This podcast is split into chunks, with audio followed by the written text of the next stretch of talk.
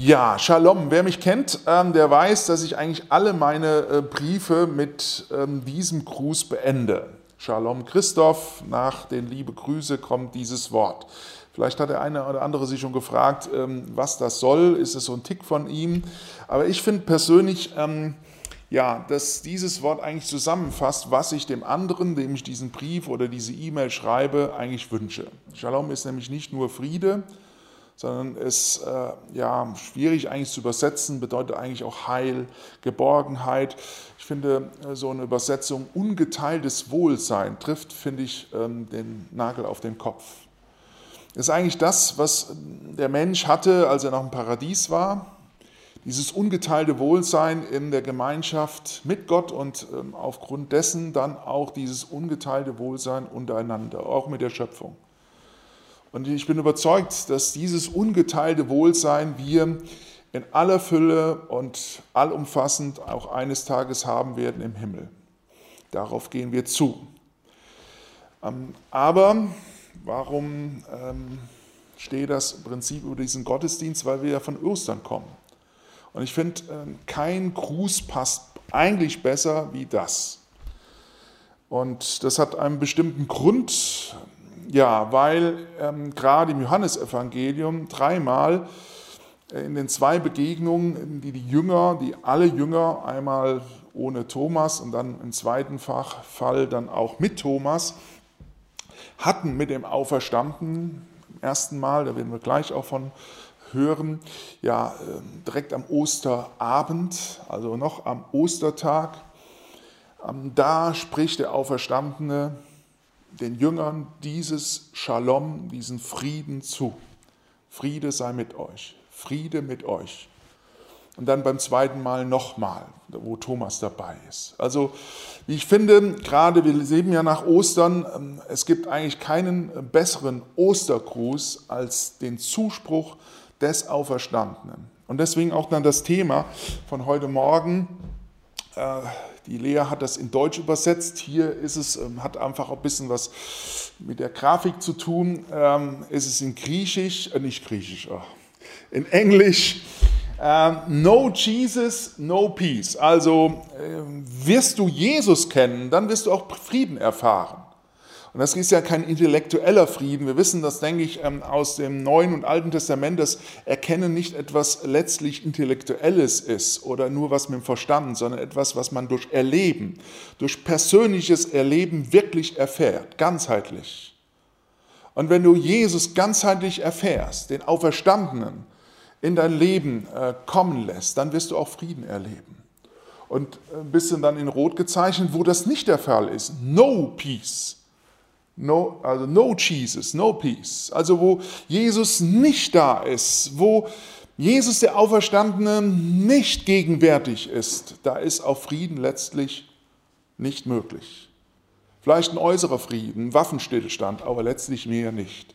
Und das werden wir nachempfinden, indem wir ja, äh, uns diese wunderbaren vier Verse aus Kapitel 20, Vers 19 bis 23 vor Augen führen. Es war Abend geworden, an jenem Sonntag, die Jünger waren beisammen und hatten aus Angst vor den führenden Juden die Türen abgeschlossen. Da kam Jesus, trat in ihre Mitte und sagte, Frieden sei mit euch. Dann zeigte er ihnen seine Hände und seine Seite. Als die Jünger den Herrn sahen, kam große Freude über sie. Noch einmal sagt Jesus zu ihnen, Friede sei mit euch. Wie der Vater mich gesandt hat, so sende ich nun euch. Dann haucht er sie an und sagt, empfangt den Heiligen Geist. Wenn ihr jemand die Vergebung seiner Schuld zusprecht, ist die Schuld auch von Gott vergeben. Wenn ihr die Vergebung verweigert, bleibt die Schuld bestehen. Eine sehr deutliche Situation, Beschreibung hier in diesem Text. Es wird ähm, dargestellt, dass die Jünger die Türen verschlossen haben. Und ich finde, diese äußere Zustandsbeschreibung äh, ist eigentlich letztlich eine Folge dessen, was im Herzen sozusagen sich abgespielt hat. Nämlich, sie hatten Furcht Furcht vor den Juden, dass es ihnen letztlich genauso ging wie ihrem Herrn und Meister Jesus Christus, den vor ein paar Tagen ähm, die Oberen der Juden ähm, ja, verurteilt und auch äh, durch die Heiden hinrichten ließen äh, an diesem schmachvollen Kreuz. Und hinzu kam natürlich noch was anderes, was wir vor allem aus dem Paralleltext, aus dem Lukas-Evangelium wissen, ähm, gerade in der Begegnung mit diesen zwei die jetzt nicht zum engeren Jüngerkreis der Elf gehörten, aber die auf dem Rückweg in ihre Heimatdorf Emmaus ja Jesus ähm, unbekannterweise begegnen und dem sie ihr Herz auch unbekannterweise ausschütten. Und da kommt letztlich so ein zweites hinzu. Jetzt nicht nur die Furcht, die hier die Priorität ist, sondern auch die Trauer, die Niedergeschlagenheit, die Verzweiflung, die völlige Hoffnungslosigkeit, in der sie sich befinden, weil sie überzeugt sind, Jesus ist tot. Wie auch die Furcht dadurch kommt, dass Jesus tot ist. Und ich finde, ähm, das äh, ist eigentlich ein wichtiger Punkt an dieser Stelle. Wenn man letztlich überzeugt ist, dass Jesus tot ist, wenn Jesus im eigenen Leben keine Rolle mehr spielt, vielleicht theoretisch man weiß, Jesus lebt, aber der Auferstandene einen nicht prägt im Denken, im Handeln, im Leben und man eigentlich vielleicht von einer toten Tradition von früher lebt, dann kann man vielleicht sogar einen Gottesdienst besuchen, äh, vielleicht ab und zu. Aber die Angst, die Niedergeschlagenheit, die Trauer wird einen im Griff haben, wenn die ähm, Stürme des Lebens in das Leben äh, hineinkommen. Und ich finde ähm, gerade der Umgang unseres Volkes auch in den letzten Monaten, auch der Pandemie, ist ähm, ein beredetes Zeugnis für die Gottlosigkeit, ähm, die in den letzten Jahren, Jahrzehnten äh, Einzug gehalten hat. Das, wo ähm, Jesus nicht da ist, wo keine Beziehung mehr zu Gott da ist, sich das einfach auch ganz konkret im praktischen Alltag ausspricht, bis hin zu den Politikern. Wo es letztlich nur noch darauf ankommt, in Anführungsstrichen, ähm, ja, dieses kostbare Leben zu retten und alles andere wird ähm, außen vor zu lassen. Wo die Angst vor dem Tod, die Angst einen packt und die unser ganzes Volk letztlich im Griff hat. Und leider nicht nur ähm, so im Groben die Politiker, das Volk, sondern auch viele unserer ähm, ja, Christen in unserem Land. Es ist ein lähmendes Gefühl, das sich drüber gezogen hat. Und die Konsequenz ist eben, und das ist, denke ich, die äh, Situation, in der wir uns hier auch beschäftigen, dass Menschen dem Auferstandenen letztlich nicht begegnet sind, sondern dass ja, Menschen davon geprägt sind, Jesus Tod ist eigentlich nur eine Traditionsfigur aus der Vergangenheit, er spielt im Leben keine Rolle und deswegen hat die Angst einen im Griff oder die Sorge oder alles andere. Man ist fixiert auf das Leben hier und jetzt und wenn das einem geraubt wird, ähm, es keine Hoffnung auch über dieses Leben hinaus gibt, dann packt einen die Sorge, dass einem dieses Leben genommen wird, ähm, dass das Leben einen eingegrenzt wird durch diese Pandemie und die Folgen sieht man überall. Auch wenn man Gespräche führt mit Menschen. Trägheit, Gleichgültigkeit, Angst ist das prägende Gefühl. Und ich denke auch, ähm, wenn man mit Menschen auch spricht, die vielleicht früher mal dabei sind. Viele, denke ich, hier im Siegerland haben ähm, fromme Großeltern oder Urgroßeltern oder eine fromme Tante gehabt. Aber von dieser persönlichen Beziehung ähm, sind viele Menschen meilenweit entfernt. Sie hatten mal vielleicht früher, und vielleicht geht es dir auch ähm, ja, an den Sendern auch so, man hatte vielleicht früher eine intensive Beziehung zu Jesus, vielleicht als Kind, als Jugendlicher hat man vielleicht auch noch gebetet, aber über die Jahre ist Jesus aus dem Leben gefleucht. Deswegen die Wende letztlich geschieht dadurch, dass in diese Situation Jesus hineinkommt. Dass der Auferstandene hineintritt in die Umstände, die alles andere als schön und äh, toll sind die Umstände der Verzweiflung, der Niedergeschlagenheit und ähm, ja auch in die Gefühle der Angst, der Sorge. Dahin tritt der Auferstandene hinein. Unser Gott ist kein Schönwettergott, der uns nur begegnen kann, weil wir gut drauf sind, sondern der möchte uns in unserer persönlichen Lohn und Verzweiflung begegnen. Und das tut der Auferstandene. Deswegen ist das fast die schönste Formulierung in diesem Text. Da trat der Herr in ihre Mitte. Was für ein toller Satz. Und spricht die Menschen damals in Niedergeschlagenheit, Verzweiflung drin sind, ganz persönlich an. Friede mit euch. Wisst ihr, der eigentliche Grund für ihre Unsicherheit ist ja noch nicht mal der Umstand, dass Jesus tot ist. Das hat er ihnen auch gesagt. Ich werde nicht nach Jerusalem gehen, um dann, äh, wie ihr meint, ähm, ja, äh, den Thron meines Vorfahrens Davids zu besteigen, sondern ich werde sterben, sterben, ich werde leiden. Hat er alles vorgesagt. Aber er hat ihnen auch gesagt, ich werde wieder auferstanden stehen. Aber wenn man sich durch, durchliest, dieses Kapitel 20, dann merkt man immer wieder, sie wussten das nicht. Maria erkannte das nicht. Auch äh, Petrus erkannte das nicht. Immer wieder dieses Nichtwissen, dieses Nichtverstehen. Vers 2, Vers 12 und Vers 13. Und dann Vers 9, das ist dann der Schlüssel. Warum wussten sie es denn nicht? Weil sie die Schrift nicht verstanden. Und wir sehen gerade in diesem schon eben anfangs erwähnten Begebenheiten mit diesen zwei ähm, äh, Jüngern aus Emmaus, dass sie nachher die Wende, die dann in ihr Leben hineinkommt, von der sie dann auch berichten am Ende, brannte nicht unser Herz in uns. Also da merkt man das aus, ihrem, aus ihrer tiefen äh, Kälte ihres Herzens, wo nur noch ähm, so ein bisschen äh, ja, äh, was äh, klimmt, ein glimmender Docht, vielleicht gerade noch, dass das wieder ein, Her ein Brand ist, brannte nicht unser Herz in uns, als dieser Fremde, in Anführungsstrichen, Sie jetzt erkennen Sie ihn als der Auferstandene, als der uns die Schrift öffnete. Die Wahrheit macht frei. Wo der Auferstandene uns persönlich anspricht und unserer niedergeschlagenen Verzweiflung uns deutlich macht, ich bin da, ich habe das Sagen, du musst keine Angst zu haben. Und ich habe alles im Griff. So wie ich es verheißen habe, so geschieht's.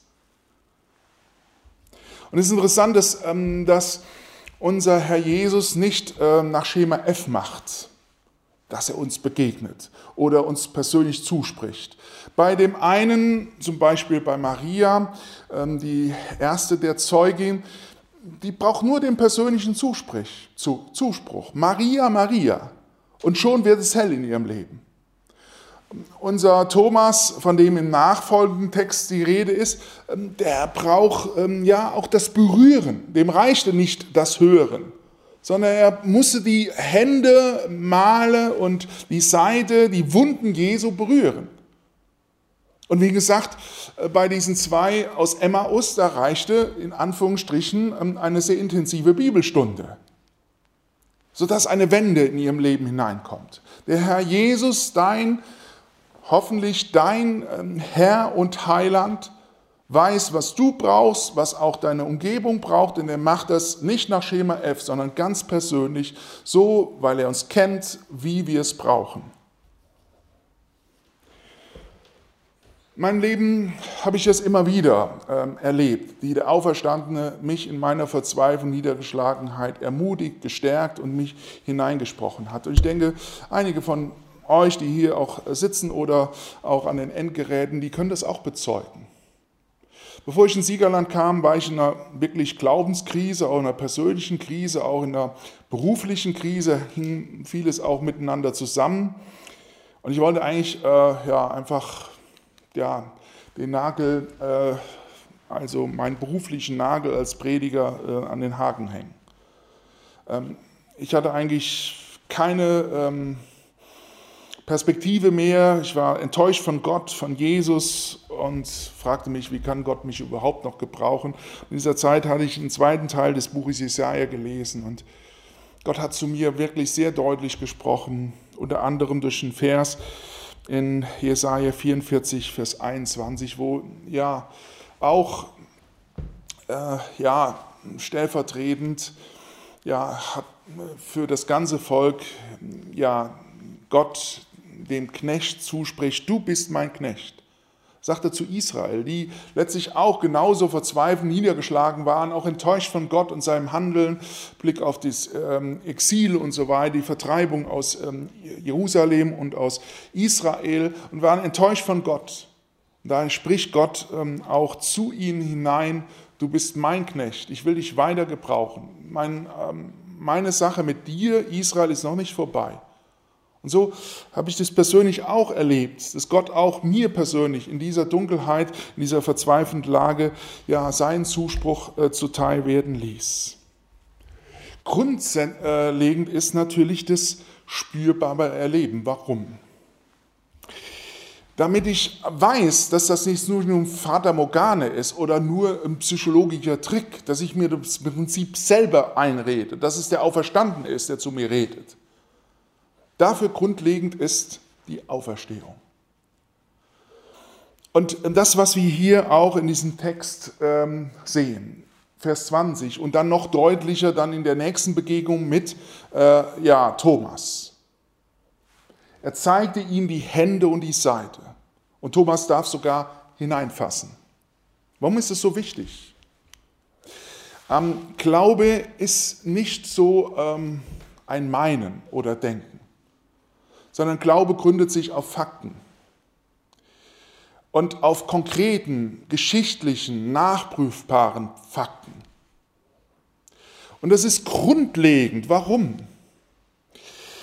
Weil letztlich wir uns auch heute in unserem Glauben auf diesen Fakten stützen, die die ähm, Jünger damals erlebt haben. Warum sollten wir uns hingeben Warum sollten wir auch in Corona-Zeiten äh, nicht lieber auf der äh, Couch sitzen, ähm, unser eigenes Ding machen? Warum sollten wir uns äh, aufopfernd um Menschen kümmern, ähm, wenn es keine Auferstehung gibt? Wenn Jesus wirklich nicht lebt, wenn er nicht auferstanden wäre? Warum sollten wir evangelisieren? Warum sollten wir verzichten? Warum sollten wir nicht unser eigenes Ding nur machen? Der eigentliche und letztlich ausschließliche Grund liegt darin, dass Jesus auferstanden ist. Paulus macht es im 15. Kapitel im ersten Korintherbrief ganz deutlich, indem er sagt, wenn Jesus nicht auferstanden ist, dann ist alles das, was ihr da macht in Korinth, in eurer Gemeinde, was ich letztlich mache, ist völliger Quatsch und Humbug. Deswegen ist ganz wichtig, ähm, die Auferstehung ist der Haken, der äh, entweder hält oder eben nicht hält, an dem letztlich alles hält, ähm, was mich ausmacht als Christ. Natürlich, wenn ich ein Christsein lebe, wo äh, das im Prinzip so ein Hobby ist. Der eine geht eben äh, in Sportvereine, ich gehe eben in Gemeinde. Ich verbringe eben mit anderen, ähm, mit singend in der Gemeinde äh, meine Freizeit. Der andere macht das grölend in der Gastwirtschaft. Wenn das natürlich der, nur der Fall ist, klar, dann gibt es keinen großen Unterschied. Aber wenn, ja, Glaube, so wie es wir ins Neuen Testament ist, äh, uns anschauen und wie die ersten Christen das auch gelebt haben, eine Sache ist, die mein ganzes Leben prägt, dann ähm, hängt sie wirklich daran, an dem Erleben, an dem Sehen, an dem Hören und sogar Berühren. Johannes, 1. Johannes 1, Vers 1 bis 3 macht das deutlich. Das, was wir gesehen haben, was wir gehört haben, was wir betastet haben, das verkündigen wir. Das sind keine Märchen. Auch 1. Petrus, äh, im 2. Petrusbrief macht Petrus das deutlich. Wir haben euch keine Märchen erzählt, sondern ähm, Fakten, die ihr auch nachprüfen könnt. Deswegen betont Paulus das auch im 1. Korinther 15. Ja, 500 äh, Leute haben Jesus auf einmal gesehen und die meisten leben noch. Was impliziert das? Natürlich, ähm, wenn ihr dem nicht glaubt, was ich euch hier schreibe im Brief, dann fragt sie doch selber. Die können euch das bezeugen.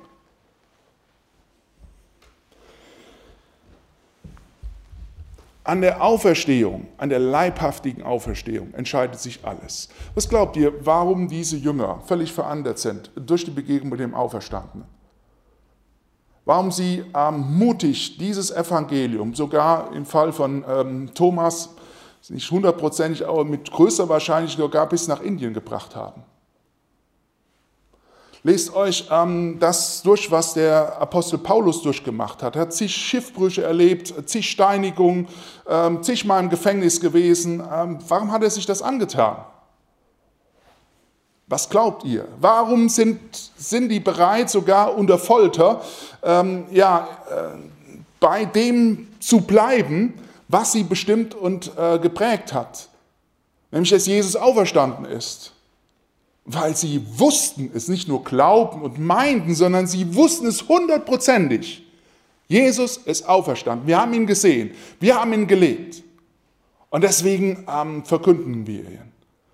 Und auf diesen Gewissheit, nochmal, auf dieser Gewissheit, dieser Zeugen, weil diese Zeugen zuverlässig sind, ähm, weil man ihnen hundertprozentig glauben kann, ähm, sie keine Betrüger sind, keine Märchenerzähler, deswegen gründen auch wir unseren Glauben auf diesen Fakten. Es ist kein Meinen oder äh, ein Fürwahrhalten, sondern es ist eine Gewissheit. Deswegen ist es so wichtig, ähm, ja, sich darauf zu stützen. Und ich glaube, ähm, auch wenn sich das vielleicht altbacken anhört, wir müssen wieder lernen, zu diesen wirklichen Überzeugungen zu kommen. Weil ich glaube, äh, wenn wir das nicht mehr haben, dann wirkt sich das ganz automatisch auf unseren Lebensstil ein. Dann sind wir fixiert auf unser Leben hier und jetzt. Wir lassen uns von unserer Umgebung prägen. Ähm, dann ähm, hat uns die Angst im Griff, weil wir uns ja nicht sicher sind, dass danach alles weitergeht. Aber wenn wir überzeugt sind, der Auferstandene lebt, hundertprozentig, und wenn wir auch sogar seinen Zuspruch in unserem Leben merken, dann was soll's? Äh, zwei Jahre Corona, dass ich vielleicht auch ein oder zwei Jahre nicht in Urlaub fahren kann. Im Himmel ähm, wird es viel schönere Gegenden geben als in äh, Neuseeland oder an der Nordsee oder wo, sonst wo. Dann brauche ich mich doch gar nicht drüber aufzuregen. Und dann muss ich auch keine Sorge haben, ob ich mich mit diesem Virus anstecke oder nicht. Es ist schon beeindruckend, wie Christen vor Jahrhunderten ähm, auch mit ähnlichen Pandemien, und das waren wirkliche Pandemien. Ich behaupte mal, das ist gar keine Pandemie. Klar, sie ist in dem Sinne Pandemie, dass sie überall äh, da ist. Dahingehend ist sie eine Pandemie. Im Vergleich zum Beispiel zu ähm, äh, zu der Pest ähm, im Mittelalter und im späten Mittelalter, zur Zeit Martin Luther, ist das hier gar nichts. 0,2 Sterblichkeit, Prozent Sterblichkeit hat diese Pandemie in Deutschland, weltweit. Zur Zeit Luthers gab eine Sterblichkeit der Pest von 50 bis 90 Prozent. Die Pest rottete ganze Landstriche aus. Was haben die Christen damals gemacht? Als die Pest in Wittenberg ausbrach und äh, sein Chef äh, sagte, du musst jetzt aus der Stadt raus, ähm, du musst dich schützen, was hat Martin Luther gemacht? Ist er aus der Stadt rausgegangen? Er ist gerade in der Stadt geblieben und er hat weiter Gottesdienste gemacht und Seelsorge getrieben, hat die Menschen besucht, weil er sagte und davon überzeugt war, dass gerade in dieser Situation der Angst, der Verzweiflung gerade die Menschen Gottes Wort brauchten, persönlichen Zuspruch nötig hatten. Und deswegen ist er da geblieben. Und was schreibt er dann? Und das ist sehr beeindruckend, wie ich finde. Wenn ich die Pest gerade mal tausendmal an meinem Leib hätte, will ich mich nicht zu Tode fürchten, denn ich habe Christus. Ist es sein Wille, soll mir die Pest mir nicht weniger schaden als ein Floh unter meinem Arm. Er frisst und sticht ein wenig, aber kann mir nicht das Leben nehmen. Damit meine ich nicht, dass man einfach so leben kann wie mir, ohne Maske und ohne alles. Darum geht es nicht wir halten uns an alle Maßnahmen und das ist auch richtig so. Wir sollen auch dem Staat gehorchen. Das steht auch in der Bibel drin.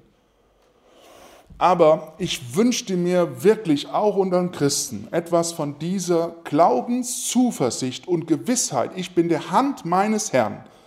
Und mir kann Tod und Teufel nicht fürchten, wie es in dem Lied, eine feste Burg ist unser Gott. Nehmen Sie mir Leib, Kind und Not, lass fahren dahin. Es hat keinen Gewinn.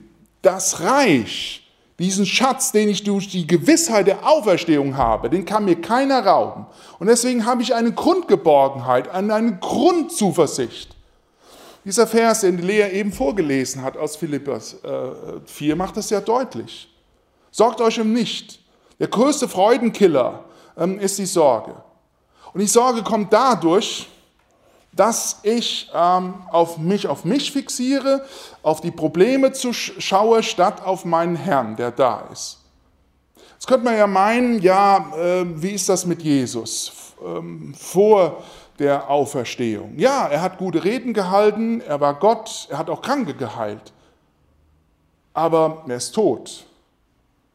Und deswegen ist so wichtig, zu glauben, Jesus lebt, er ist auferstanden. Und weil er mit der Auferstehung jedem Feind den Zahn gezogen hat und den schlimmsten Feind, den es in dieser Welt gibt, der noch schlimmer ist als der Teufel, nämlich den Tod. Der Tod wird als letztes vernichtet in der Offenbarung. Das ist der schlimmste Feind des Menschen. Den hat er besiegt. Und deswegen gibt es keine Macht, keine Macht, kein Virus, ähm, keine staatliche Macht, nicht Putin oder irgendwelche anderen Leute, die Jesus dem Auferstanden das Wasser reißen. Und wenn ich das vor Augen habe und weiß, dem kann ich alles sagen, auch meine Ängste, auch wenn ich krank bin, auch im Blick meine Nöte bezüglich meiner Kinder, wo ich überfordert bin, dem sage ich das alles. Und in der Gewissheit und in der Haltung des Dankens, dass er mir in der Vergangenheit schon geholfen hat, weil er lebendig in mein Leben eingegriffen hat. Deswegen kommt dann Friede auf. Nicht automatisch, sondern wenn ich die Wahrheit, Jesus ist auferstanden, Jesus lebt, er ist der Herr über allem, auch wirklich übernehme und damit lebe. No Jesus, no peace. Wenn du Jesus wirklich erlebst, und in dein Leben mit einbeziehst, dann wirst du Frieden haben, hundertprozentig. Gibt es natürlich einen Spannungsbogen. Ich habe von Martin Luther geredet, der war nicht immer so glaubensstark. Der war an vielen Stellen völlig depressiv. Er hat tagelang äh, in seinem Studierzimmer ähm, gegrübelt, hat nicht gebetet, nicht gepredigt, weil er total depressiv niedergeschlagen war. Vor allem am Ende seines Lebens wurde das alles nur noch schlimmer, weil dann auch Probleme gab mit der Reformation, Nöte und Schwierigkeiten. Und er hatte eine sehr weise Frau. Die hat ihm eine Erinnerungshilfe wirklich gemacht, im wahrsten Sinn des Wortes. Sie hat einen neuen Torbogen ähm, bestellt, in Anführungsstrichen, und ähm, darüber hat sie einen Schlussstein gesetzt, ähm, wo ein lateinisches Wort rein graviert war. Wie Witt. Manche von euch haben Latein in der Schule gehabt. Das heißt, er lebt. Und wenn er nach Hause kam, nach einer sehr entmutigenden Reise und ähm, vielen negativen Erfahrungen, dann hat er auf dieses Wort gelesen und hat sich vor Augen gehalten, Jesus lebt. Ist klar, es gibt Schwierigkeiten, es gibt Nöte, vielleicht auch angesichts der Pest, die sich um äh, am Grassieren ist. Aber darauf will ich nicht sehen, sondern ich will darauf sehen, was wahr, was Fakt ist.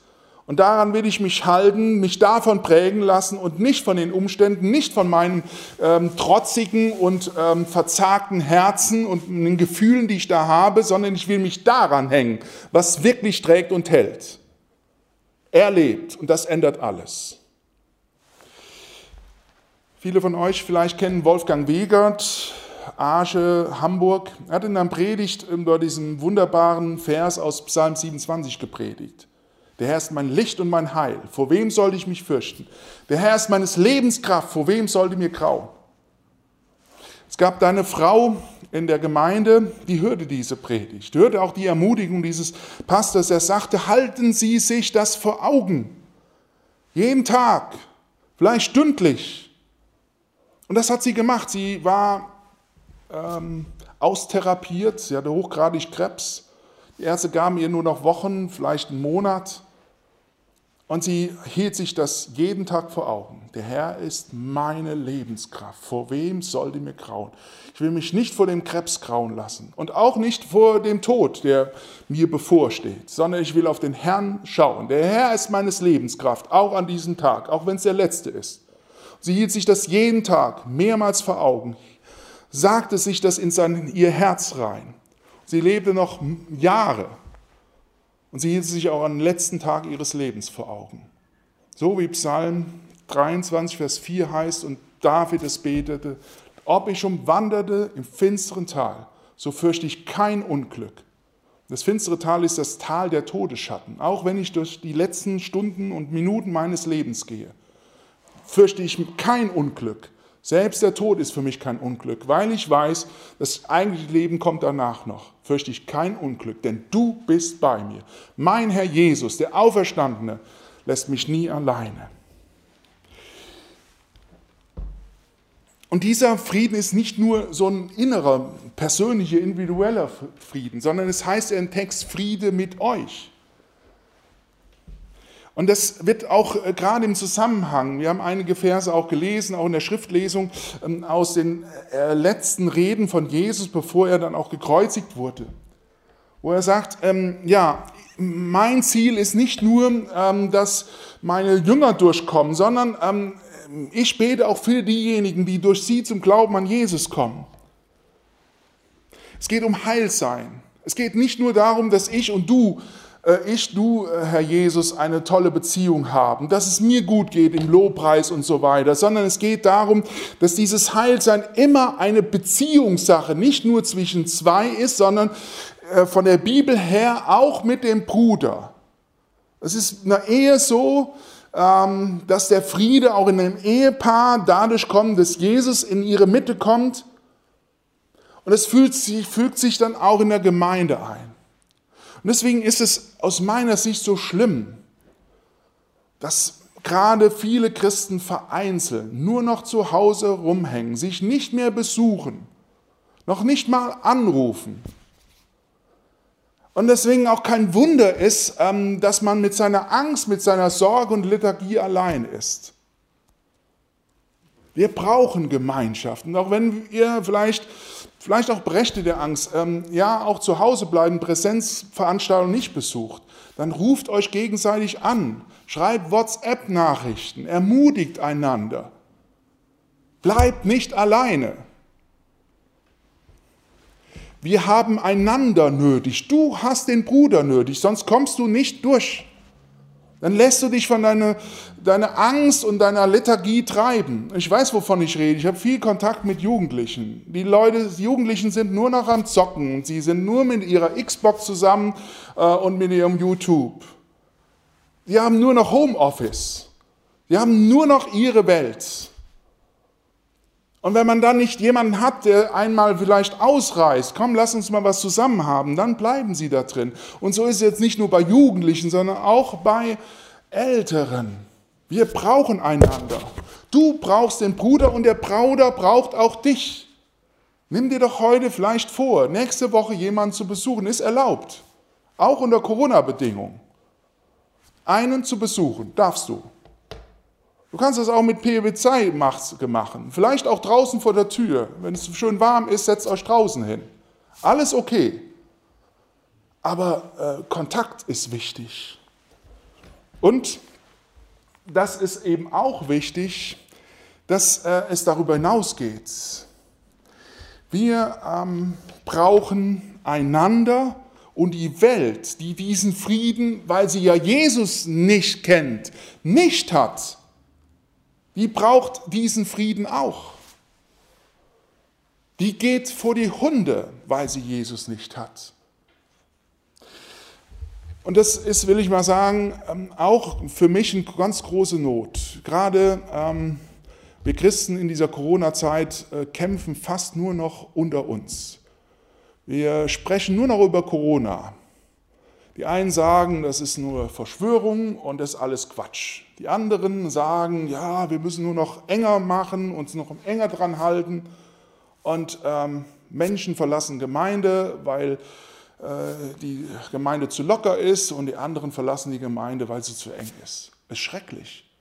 Es gibt auch fast unter Christen gar kein anderes Gesprächsthema. Wann hast du mal über deinen Nachbarn gesprochen zum letzten Mal?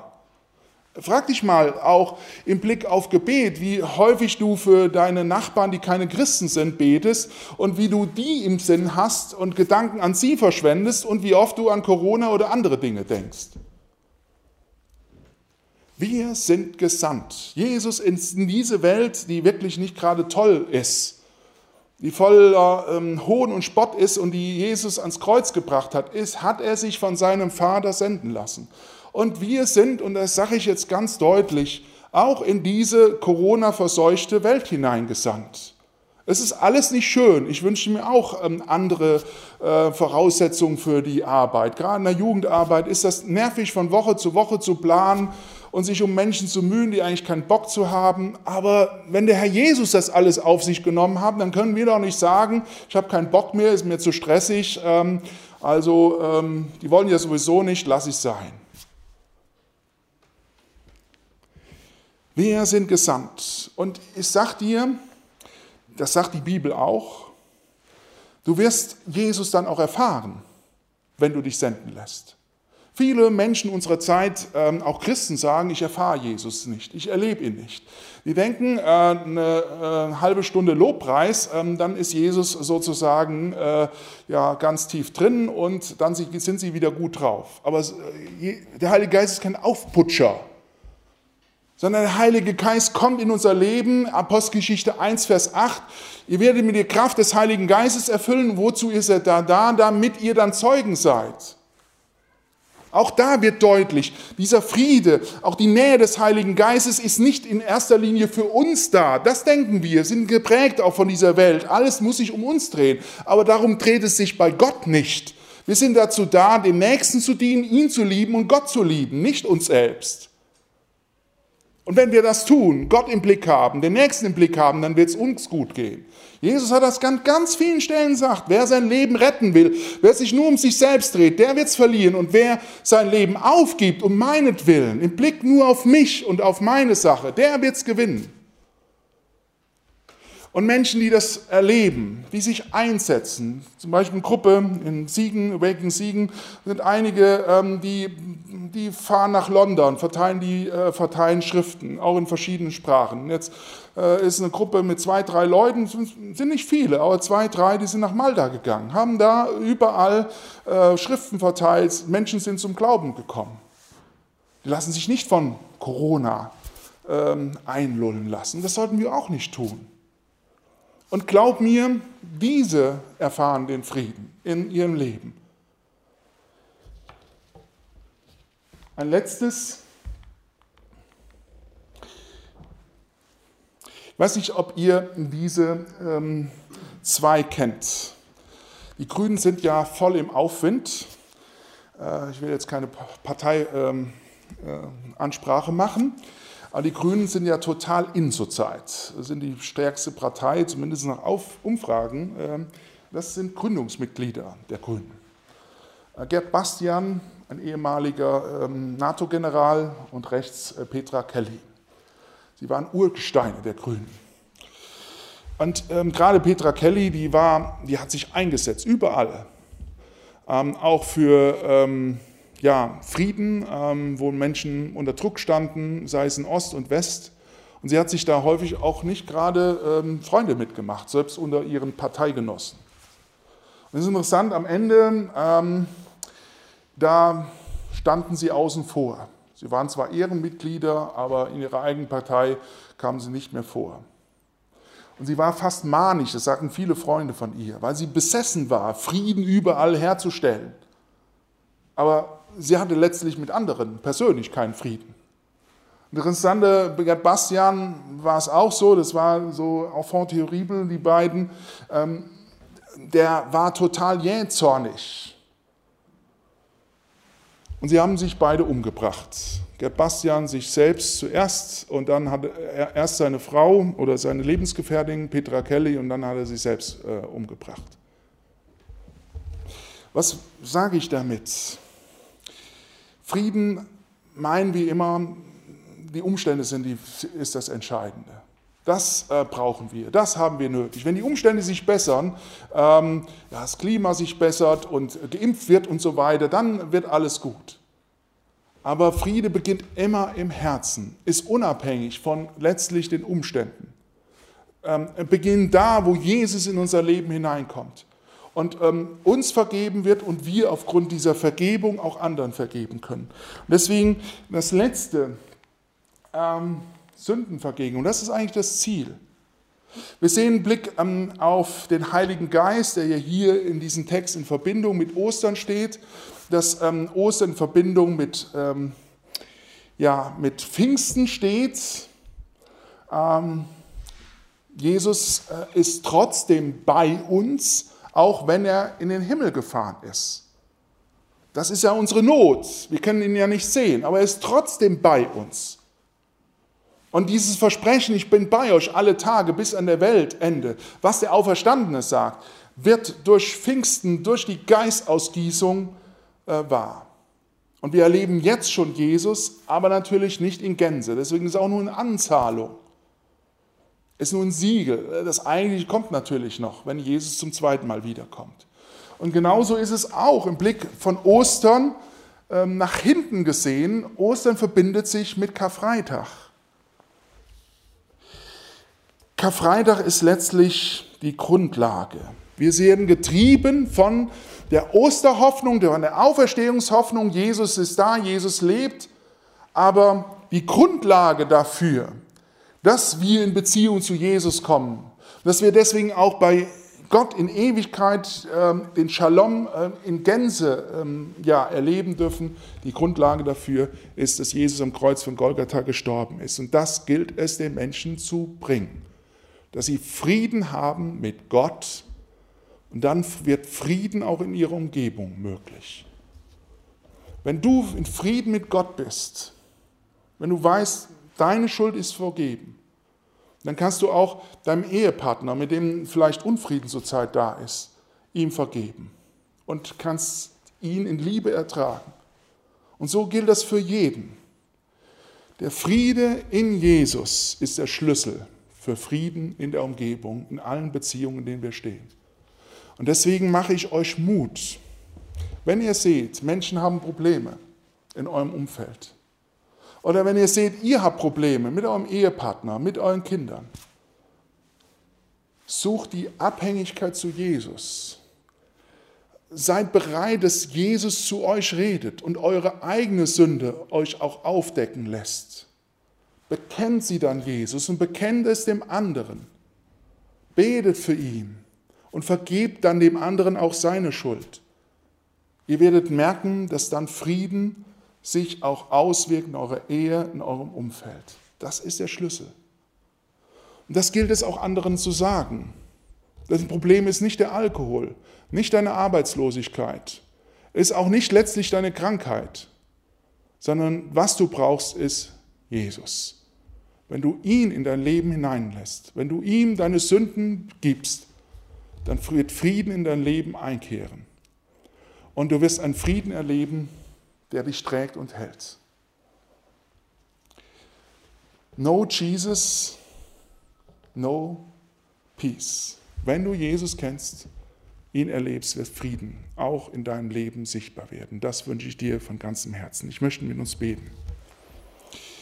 Lieber Herr Jesus, wir danken dir von ganzem Herzen, dass du lebst, dass du regierst, dass du das Sagen hast. Du bist auferstanden. Du bist für unsere Sünden gestorben. Vergebung der Sünden ist möglich, wenn man sich zu dir wendet. Und wir wissen, wir können uns zu dir wenden, weil du lebst. Du hast uns versprochen, ein Heil zu geben, das schon jetzt stückweise da ist und das in der Ewigkeit und Vollendung da ist. Lass uns davon geprägt werden. Amen.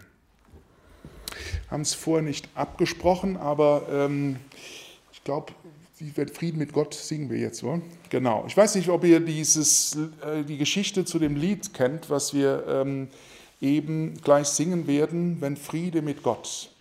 Horatius Spafford ist der Autor dieses Liedes. Der hat ähm, sehr viel Leid erlebt, hat vier Kinder verloren. Äh, die letzten drei äh, bei einer Schifffahrt, wo das Schiff untergegangen ist. Und Jahre später fuhr er über die Stelle wieder, ähm, wo dieses Schiff untergegangen ist mit seinen drei Kindern.